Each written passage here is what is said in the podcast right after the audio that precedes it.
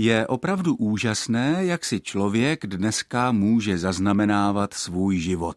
Jak si může třeba každý den mobilem udělat desítky fotek, pak je mít někde v počítači nebo někde v cloudu, čili úložišti na internetu. A tam je mít na pořád. Pokud tedy nepřijde nějaké částečné nebo snad všeobecné kleknutí elektronických systémů. Kdo někdy složitě tahal svoje data a vůbec svoji minulost z nefunkčního počítače nebo mobilu, ten jistě docení, jakou výhodu mělo, když bylo všechno na papíře, včetně fotek. Když měli lidé fotografická alba. Slovo album úzce souvisí s latinským přídavným jménem albus, které znamená bílý. Odtud je odvozeno také třeba slovo albín, označující živého tvora, který nemá pigment a je tedy hodně světlý, anebo dokonce úplně bílý. Ve starověkém Římě se album říkalo tabuli, která byla natřena bíle a na kterou se černě psala různá důležitá veřejná oznámení, různé vyhlášky, dekrety, nařízení.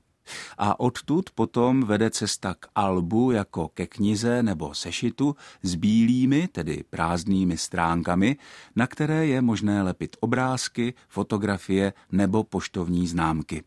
V 19. století bylo také běžné říkat alba sbírkám hudebních skladeb. Slovo album je tedy latinské a jako jiná latinská slova se i toto slovo v češtině podřizuje zdejším skloňovacím zvyklostem. V prvním a čtvrtém pádě zachováváme pětně tu původní latinskou koncovku a říkáme to album se mi líbí nebo dal mu to album. V ostatních pádech je žádoucí latinskou koncovku um neužívat a ke kořeni připínat koncovky české. Máme bez alba, tomu albu, o albu s albem.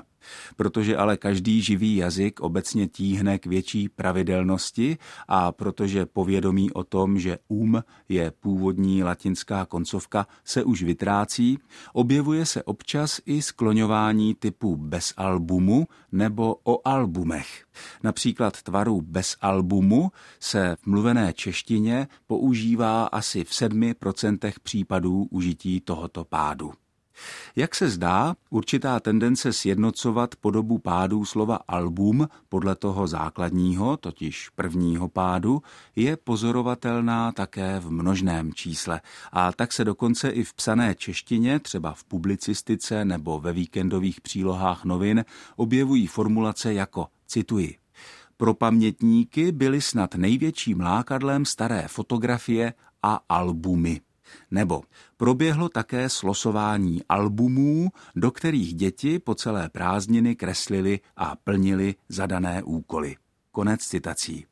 Není to samozřejmě nic nového. Našel jsem třeba jednu novinovou reklamu z roku 1876, v níž se píše, cituji, Albumy s hudbou i bez hudby nabízí František Neubert v Slaném a Lounech. A nebo se ještě v 19. století slovo album nezřídka nechávalo neskloné. Jaroslav Vrchlický nazval ve sbírce Tiché kroky jednu ze svých básní Sloky do album. A obrozenský básník Jan Pravoslav Koubek má v jednom svém textu pobídku Do mého zde album nahlédněte. Dodejme ještě, že spisovné jsou dnes jen tvary do alba o albech a také stará alba nebo prohlížení fotografických alb. Všechny posluchače zdraví od mikrofonu v Olomouckém studiu Českého rozhlasu Ondřej Bláha.